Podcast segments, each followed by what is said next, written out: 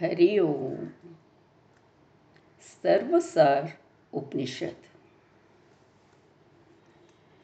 आध्यात्म पठन पाठन में कुछ विशेष शब्दों का प्रयोग किया जाता है।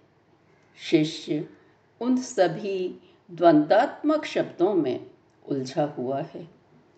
उनकी गुत्थी सुलझाने ही वह गुरु के पास आता है। गुरु उनकी विस्तृत व्याख्या करते हैं, उसे समझाते हैं। अंत में सुलझ कर शिष्य समझ जाता है, जब सभी कुछ वह है तो द्वंद्व कैसा और किसमें? शिष्य की बुद्धि ने ही नहीं, हृदय ने भी, उसके संपूर्ण होने ने यह जान लिया।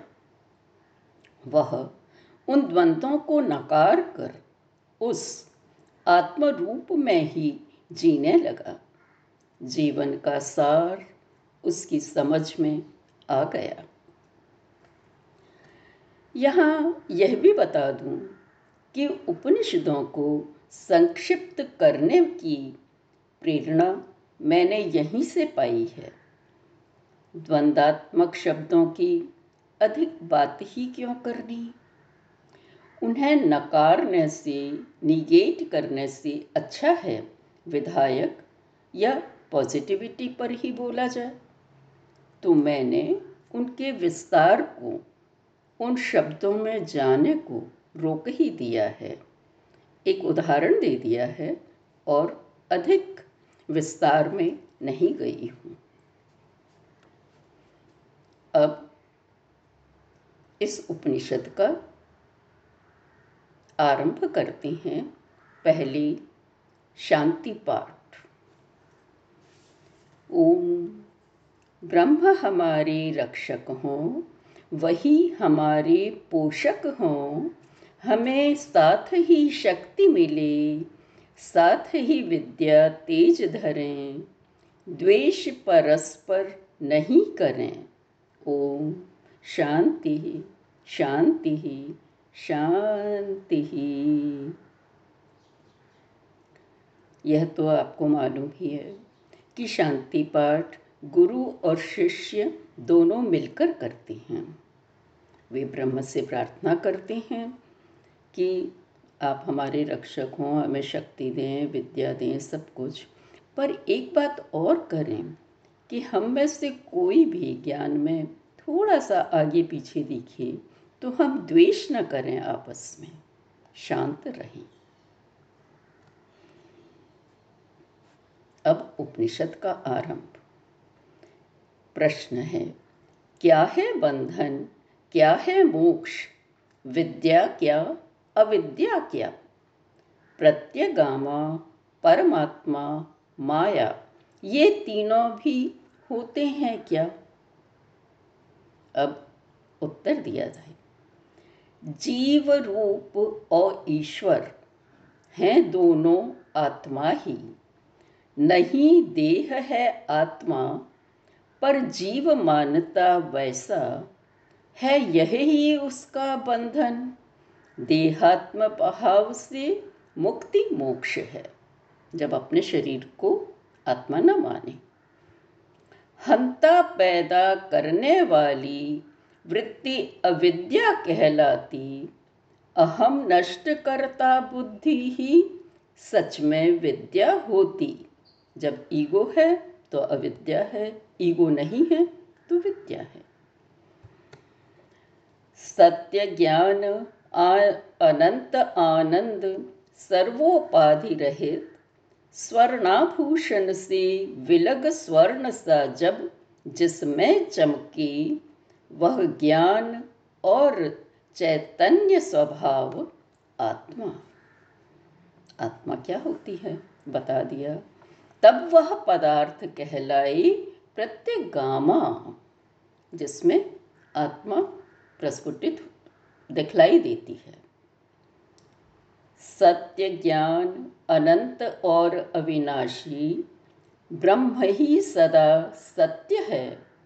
ये चारों हैं लक्षण जिसके। देश, काल और वस्तु हित, जिसमें परिवर्तन ना होते उसको ही परमात्मा कहते। वो सदा एक रस है, समान है, सत्य है, अविनाशी है। और ये हर समय, हर काल में, हर देश में रहने वाली प्रवृत्ति है। है अनादि पर अंत रहे, प्रमाणा प्रमाण में सदा रहे। ना है सत ना ही असत लगे न स्वयं विकारों ग्रस्त। वर्णन अन्य नहीं संभव, इसको ही माया कहते। जो सच भी नहीं है, झूठ भी नहीं है, दिखलाई देती है। लेकिन इसे ही माया कहती हैं। अज्ञान तुच्छ और मिथ्या है यह, पर मूढ़ बुद्धि इसको तीनों कालों में बस सच जाने।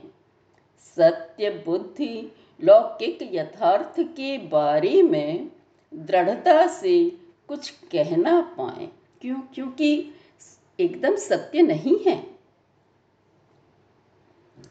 तन से उत्पन्न नहीं होता, नहीं इंद्रियाँ दस हूँ मैं, बुद्धि नहीं नहीं मन हूँ, नित्य अहंकार नाम है। अब शिष्य सब समझ के जवाब दे रहा है, या बतला रहा है। हूँ शुद्ध स्वरूप, बिना मन प्राण, बिना बुद्धि का साक्षी हूँ। मैं किसी विचार भाव का प्रयोग नहीं कर रहा। है ना कोई संशय इसमें? मैं चिन्मात्र सदा ही हूँ। ना करता हूँ, ना भोगता हूँ, प्रकृति का केवल साक्षी हूँ। प्रकृति, अपनी प्रकृति भी, अपना स्वभाव भी और बाहर की प्रकृति भी, नेचर भी। रूप नाम और कर्म नहीं, बस सतचित आनंद ब्रह्म में हूँ। जन्म मरण हो, कहाँ देह बिन? भूख प्यास हो, कहाँ प्राण बिन? शोक मोह हो, कहाँ मन बिना? बंधन मोक्ष कहाँ करता बिना? जब करता ही न रहा तो बंधन और मोक्ष कहाँ होगा, क्यों होगा? मैं तो आत्मा ही हूँ, जब शरीर नहीं तो उससे जुड़ी हुई सब चीज़ें चली गई तो वो प्रश्न भी सब चले गए न मन रहा, न प्राण रहा, न कुछ। अब अध्यात्म उपनिषद। शांति पाठ। ओम। दया करो हे सूर्य, दया करो वरुण, दया करो हे अर्यमा, दया हे इंद्र बृहस्पति, दया करो व्यापक विष्णु। नमस्कार हे ब्रह्म, नमस्ते वायु। तुम ही हो प्रत्यक्ष ब्रह्म, तुमको बोलूँगा प्रगट ब्रह्म। बोलूँगा शास्त्रोक्त सत्य, मैं बोलूँगा सत्य। वे मेरी रक्षा करें करें रक्षा वक्ता की। मेरी रक्षा करें करें रक्षा वक्ता की। ओम। शांति शांति शांति ही। प्राकृतिक शक्तियों से करुणा की प्रार्थना की गई है। उन्हें ब्रह्म रूप माना गया है। सत्य के प्रति निष्ठा व्यक्त की गई है और अपनी रक्षा की प्रार्थना भी कि हम कहीं सत्य से अलग न हट जाएँ, हमारी रक्षा करना। इस उपनिषद के आरंभ में ही बता दिया गया है कि अंत शरीर की गुहा में मतलब अपने शरीर के अंदर, अंतरतम में, उस अजन्मा का सतत निवास है। अजन्मा यानी वही परमात्मा। वह सभी तत्वों, व्यक्त, अव्यक्त में, भू, नभ, मन, बुद्धि व मृत्यु तक में, उनके बिना जाने विद्यमान है। उनमें ममत्व, मेरा की भावना का निराकरण ब्रह्मनिष्ठा द्वारा ही हो सकता है। जब शास्त्रों का, जगत का, तन का अनुकरण भी छोड़ दिया जाता है, तब अपने ही प्रकाश में अपना सही रूप दिखने लगता है। पर उसको सदा याद रखने की ज़रूरत होती है। यदि जीवन में मुक्ति का अनुभव नहीं हुआ तो मृत्यु में भी मुश्किल है। ध्यान, मनन, स्वाध्याय, समाधि ध्येय के साधन हैं। समाधि से ही इच्छाओं का जाल पूरा हटता है। जब समाधि लग गई, मन, विचार कुछ न रही। देह से आत्मभाव हट गया तो फिर प्रारब्ध भी नहीं बनता, नियति। पर पहले किए कर्मों का फल भोगना ही होता है। कि जब तक यह आत्मभाव नहीं हटा है, उसके पहले के किए हुए कर्मों का। सम्यक श्रवण पूरे ध्यान से सुना गया। ज्ञान प्राप्ति में सहायक होता है। अंत शरीर की गुहा मध्य रहता नित एक अजन्मा। है पृथ्वी जिसका तन, जो पृथ्वी में संचरित होए, पर जिसे पृथ्वी जाने न। है पानी जिसका तन, जो पानी में संचरित हुए, पर जिसे पानी जाने ना। इसी तरह अग्नि, वायु, नभ आदि के लिए भी कहा गया है। है मन ही जिसका तन, जो मन में संचरित हुए पर जिसको मन जाने ना, है बुद्धि जिसका तन।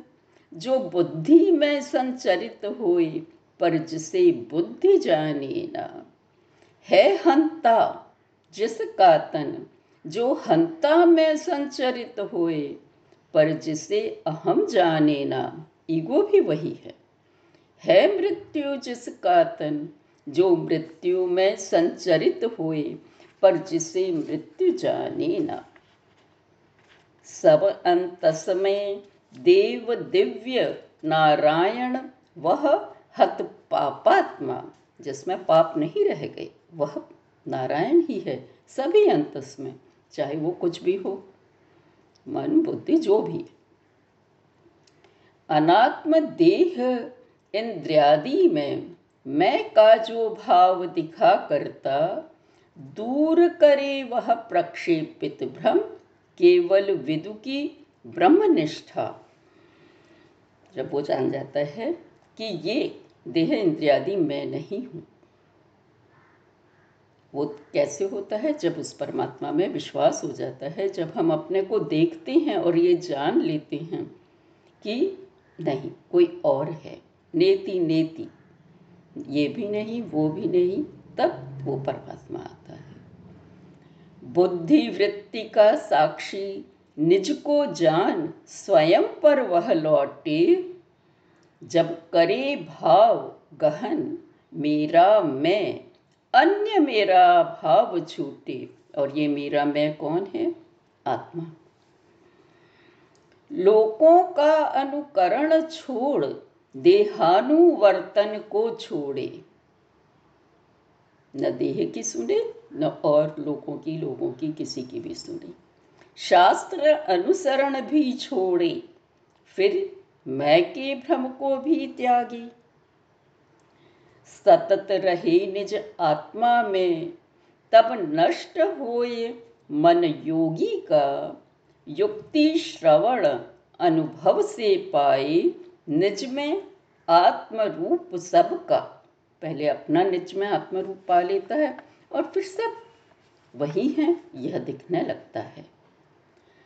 घटाकाश में, महाकाश, वैसे परमात्मा आत्मा में, उन्हें अखंडित एक जानकर सदा शांत हो रहो मुनि। जैसे एक घड़ा हो, खाली घड़ा है, पर तो भी उसमें आकाश है, शून्य है। वैसे ही आत्मा में परमात्मा है। हर समय है, चाहे वो खाली है कि बस। पकड़े न अहम को, रहे मुक्त जो। प्राप्त करे स्वरूप को वह। है सब ब्रह्म रूप सब और। सभी में दिखने लगता वह। थोड़ा शैवाल हटाने से कुछ ना हो, फिर चल ढक जाता। विमुख हो या क्षण भर प्रज्ञा से, माया का पर्दा पड़ता। नदी में शैवाल, वो हरी पत्तियाँ दिखती हैं ना, वो आ जाता है, जल पूरा ढक जाता है। उसको हटाना पड़ता है। जितनी बार हटाते हैं थोड़ा थोड़ा हटाते हैं तो फिर वापस से वो बढ़ जाते हैं। तो थोड़े को हटाने से कुछ ना होगा। हम जब पूरा ही हटा देंगे अपनी मन बुद्धि को, तब माया नहीं हमको बद्ध कर पाएगी। यदि कैवल्य मोक्ष मुक्ति मिला जीवन में, मृत्युनंतर तभी मिले। अनघ, यही हो समाधिस्थ तू यही द्वंद्व मुक्ति पाली। स्वस्वरूप इस आत्मा को जानो अखंड आनंद रूप, बाहर भीतर सदा रहो, मस्ती में लेके स्वाद अनूप। जब ये जान लिया मैं अखंड हूँ, आनंद रूप ही हूँ तो बस फिर तो आनंद ही आनंद है। उसका स्वाद लो, उसमें रमो कोई बात नहीं है, क्योंकि वो तो अब हमेशा याद रहेगा। वो आत्मा परमात्मा। मिले नहीं फल ऐसा तो फिर पूर्व किया निष्फल जानो। अंतस्थल में ज्ञान अन्य तू का मिथ्या, तू मैं मानो।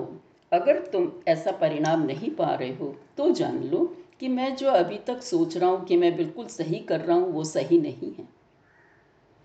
क्योंकि जब तक तू, ईश्वर को भी भले ही हमने तू अलग से माना है तो गलत हो जाएगा। जब वो तू मैं ही बन जाएगा कि यहाँ कोई तू नहीं है, मैं ही हूँ। या मैं नहीं है, तू ही है। वो आत्मा परमात्मा एक है। जब ये मान लिया, तभी तुम पहुँचे। तत्व आदि पद वाक्य सुने, हो कर तटस्थ, तब कहें श्रवण। श्रवण किसे कहा जाता है? सुनना। जबकि हम एकदम तटस्थ होते हैं, किसी के पक्ष में नहीं होते हैं, तब खाली दिमाग करके बैठे तब ही सही सुन पाते हैं। जब उसे विचारें युक्ति पूर्वक तो बुद्ध कहते उसे मनन तो पहले सुने, फिर उस पर मनन करें। श्रवण मनन के बाद अर्थ संदेह रहित मिलता चित्त को, उसमें डूब हो ये एक रस, अंतर बाहर निधि ध्यासन वो और फिर वो हमेशा अपने आप, उस आत्मा में ध्यान लगा रहेगा। फिर त्यागे, ध्याता व ध्यान, बस गोचर केवल ध्येय रहे। निर्वात, दीप बाती समनिश्चल चित हो तभी समाधि कहे। फिर ध्याता, जो कि ध्यान कर रहा है और ध्यान, ये भी हट जाते हैं, केवल ध्येय रहता है। तब हम समाधि की तरफ़ अग्रसर होते हैं। भोग्येच्छा जब उदय न हो, वैराग्य चरम तब ही जानो। अहम भावना उदय हो, तब परम बोधवस्था मानो। जब ईगो नहीं आएगा, तब ही, ये समझो कि अब मैं समझ गया, ज्ञान हो गया। कहते हैं, प्रारब्ध वहाँ, जब तक सुख दुख अनुभव होता, कर्म समूह कोटि जन्मों का ब्रह्मास्मि से मिट जाता। जब ये जान लिया कि मैं ब्रह्म ही हूँ तो वो सब कर्म का जो फल है, वो मिट ही जाएगा। ज्ञान प्राप्ति हो जाने पर भी पूर्व किया ना होता नष्ट। यदि देहात्म भाव तज दें, प्रारब्ध कर्म फिर जाती मिट। फिर ये समझने के बाद जो कर्म होंगे, वो प्रारब्ध नहीं बनेंगे। अंत में शिष्य सब समझकर आनंद प्रकट करता है। मैं ना करता ना ही भोगता न हूँ विकारी, हूँ अव्यय। शुद्ध बोध स्वरूप रहूँ बस, मैं हूँ केवल सदा शिवत्व। मैं केवल अज्ञान रूप ही हूँ, साक्षी रूप ही हूँ। आज इतना ही। धन्यवाद।